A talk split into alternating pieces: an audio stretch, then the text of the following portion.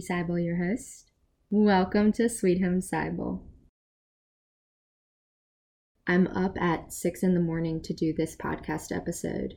I thought I would be able to do it earlier this week, but with everything going on in my life, it's just not possible. So here we are on Thursday morning, 6 a.m., and we're going to record this podcast. Okay, I'm reading a book and it has really inspired me to view things a little bit differently, which is awesome. But I want to talk about it because I think it might help other people out there who don't have the time to read books and who maybe haven't thought of this perspective the way that I haven't thought of this perspective. The book is called Willpower Doesn't Work. It's by Benjamin Hardy, and it is Discovering the Hidden Key to Success. And instead of me trying to remember what the book said, I want to read a specific portion and then talk about it and go over examples. The chapter that I really leaned into was about the environment, how your environment shapes you. Benjamin Hardy in his book says, Who you are on Tuesday in one room is not the same as who you are on Wednesday in a different room. Around some people, you feel on top of the world. Around others, you can't think straight. You don't have an absolute value, an unchanging identity. Like pieces on a chessboard, your value and capability are relative, not fixed or unchanging. The relationship between things is the reality, not the things themselves. I love that. I actually dog eared that page because I just love the sentence the relationship between things is the reality, not the things themselves. We can apply this to so many situations in life. The context around the thing is really what determines how we react or how we respond. If you don't have the full context, you probably will respond in a manner that's not with the whole picture. You know, when someone like walks into an argument midway and then they try and pick a side, and you're like, whoa, whoa, whoa, whoa, you don't have all the context. You don't know what went on between us before you arrived. You're just picking a thing, a side, and you're not hearing or seeing what's going on. Why is it true that our environment fully, fully, fully aids in shaping who we are? Because your environment is part of you. We are not separate from our environments. As much as we'd like to think that we are, we are being inspired or drugged down by our environment every single day. Your environment holds the things that are closest to you in a repeating pattern. Meaning, if you're coming home every day and you're smoking a cigarette on your back porch because you have a chair and a little ashtray and your box of cigarettes there, it's an easy repeating pattern within your environment. You have that environment set up, you have that smoking area set up for you. That is an environment that's a part of you because that's now a repeating pattern that you go to. You have created that as part of your environment. Now we can talk about kids who grow up in homes and they didn't get to decide that, or people who grew up in third world countries and they don't get to decide that. Everyone can change their environment eventually. When we are cognizant enough, aware enough to know that our environment is the point that's bringing us down, then we can be able, we should be able to change it. Because if we can know that the environment is the reason, then we know that there can be a difference. When we're children, we don't know any different. That's the part of the trauma and releasing it and all of that good stuff. Another big thing that Benjamin Hardy points out in his book is that, like the title says, you can't just rely on willpower. You can't just rely on your mindset. And I think that's why I dive a little bit deeper into topics on this podcast because I want people to understand how and why you should change your mindset, not just doing it to do it. I was definitely in the boat that when someone said, hey, just be happy, just calm down, just relax. Like, excuse me? I can't just relax. Like, thanks for the unsolicited, unhelpful advice. so, I wanted to be the person that steps in and says, hey, no, look, right now you're feeling this way, but maybe step back and find a way and understand that anxiety and understand that feeling, and then decide how can I change it? And then the next time it happens, then you start to work on changing it instead of, hey, just calm down.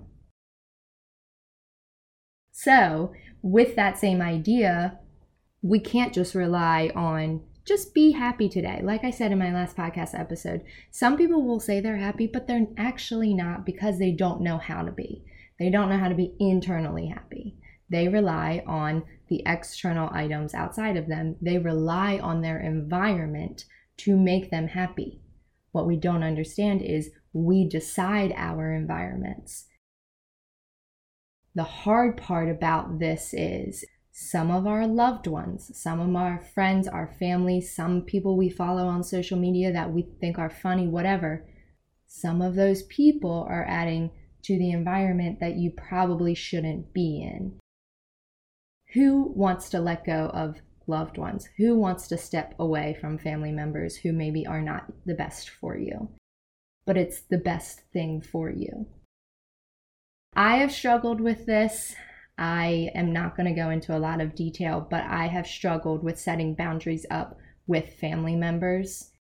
And I'm in a place where I finally am firm because I know my environment creates my reality and vice versa. My reality creates my environment. So I'm very cautious about who I talk to, who I'm around, and who I let in. It sounds selfish and it sounds like snooty almost. I want to say, like, if I heard someone say that back in the day, back before I knew anything about like being the best whole for yourself, when I was just wallowing in anxiety and stress and all of those fun things, if you would have told me putting up boundaries for family members was imperative to your success in changing your environment, I would have been like, uh, okay, go luck a lot. If you would have told me that I had to put boundaries up to not talk to people in my family, I would have been like, uh, that's rude. You can't do that. That's your family, that's your blood. I think the point I want to hit home here is if it doesn't feel good, if you're around them and you feel worse, or as soon as you leave, all of a sudden you feel stressed or energy drained or anxious or worse than you did coming in, all of those are signs that these people are sucking energy from you instead of giving you energy. I have a good group of girlfriends and we try and get together for a girls' night like once a month. Sometimes it's a little bit longer. Three of us have kids, so if you can imagine the schedules. But I always say, after I see them and after we have been with each other and in each other's company, in each other's environment, I always feel happier leaving. I always feel happier the next day. I always feel more understood and more grounded. I feel loved after I see them. And that is so important. And that's why we nurture that because we all feel that way. So we make it a priority to see each other. I have family members who I have not seen in years because I have set up boundaries because the relationship crossed my personal moral lines. And I decided this is how I'm going to move forward without you in my environment. And I said that to that person in a loving, caring way. Like, you're on a different trajectory than I am. And right now, they just don't match up. And I need to focus on me, and you need to focus on you. And that's just where I am. I don't know why people get offended or defensive when you put up boundaries with them. I think because maybe they were getting something from you not having a boundary. But I think boundaries are so important, especially to create the environment that you want to live in. There are people in your life that you know you can't bring certain topics to. And maybe that makes your life easier than trying over and over and over to talk to the same person with the same response. Just try a different way, change the context, change the environment. Don't bring that conversation to them. This also is very true with like our cars, our bathrooms, our bedrooms, like the very personal spaces that we spend a lot of our time resting, restoring, thinking, rejuvenating ourselves. These places, I think, really define your mindset. If these three places, your environment, are dirty and have old, like, towels laying everywhere and moldy this and dusty fans, and you haven't cleaned up the chair that you have with a pile of clothes on it in three weeks, and you know, you have things everywhere. That is not a good environment. It's just not a great environment for a peaceful, relaxing mind, which is where you should be in your mindset when you're in bed, when you're driving, when you're showering. These little moments of rest, these little moments of relaxation, are compounded even greater when the area surrounding you is clean and happy and restful. So even if you add like a pop of color, or you add a favorite print, or you put your favorite book by your nightstand, or you add a plant, or you just literally clean it up and keep it clean.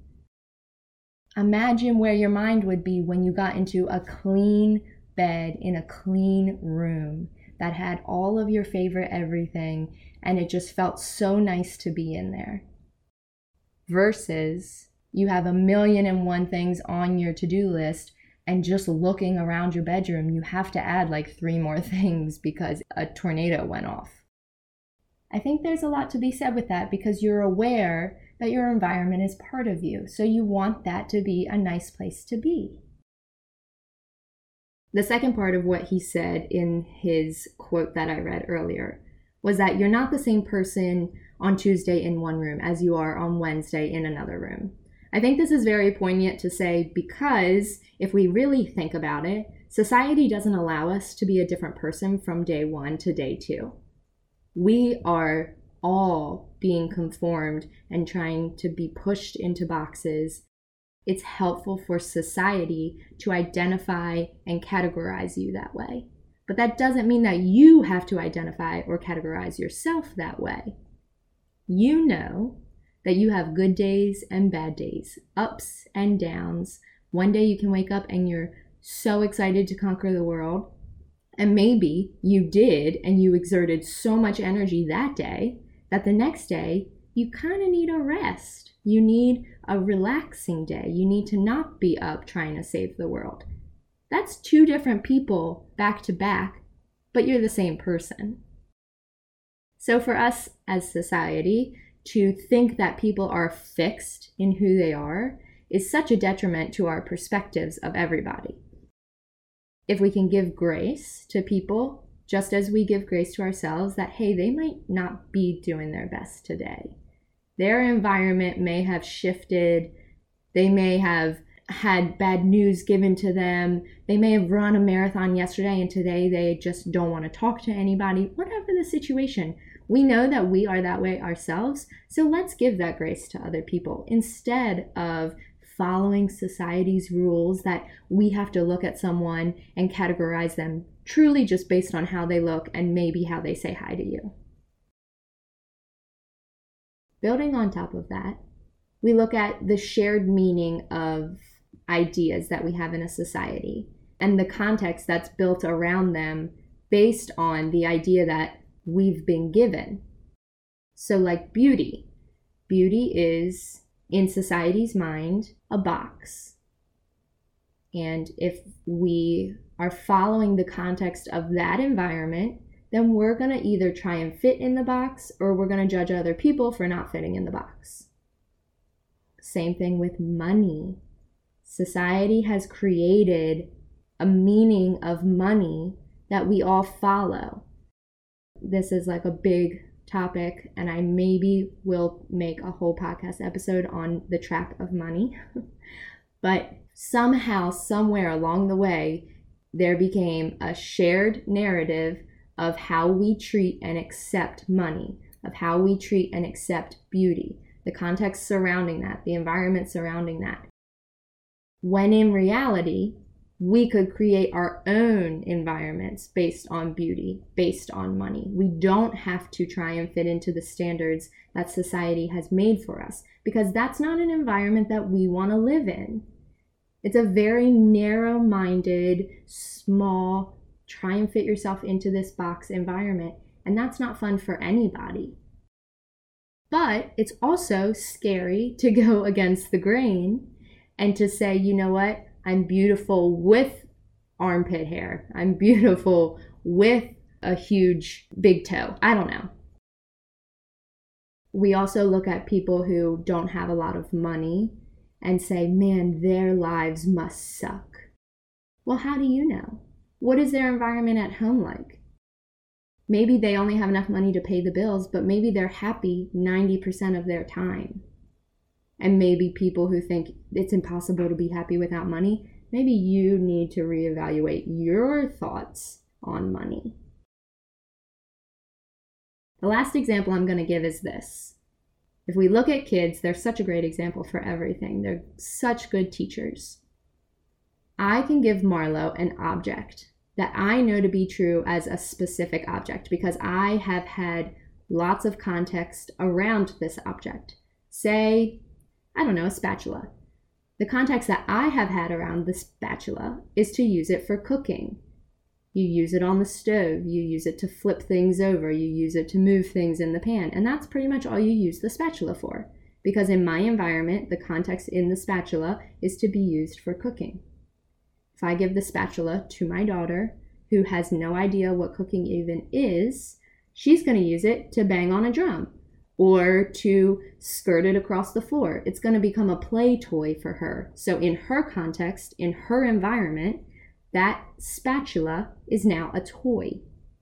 And that's totally fine. Am I going to sit here and tell my daughter, no, that's actually not a toy and you shouldn't use your imagination and create your own context around that? That sounds a little harsh, but I hope that that brought the idea across. All right, so we're going to end with me asking you a few questions to kind of ponder until next week's episode. What does your current environment look like? Are you happy with it? How can you change it? I highly recommend this book, Willpower Doesn't Work. Again, it's by Benjamin Hardy. I appreciate each and every one of my listeners every single week. It's so awesome. You guys keep me going. The comments and the questions and people wanting to reach out and ask about things. I love that so much. Like, this is my calling. I love talking to people and helping them through their mindsets.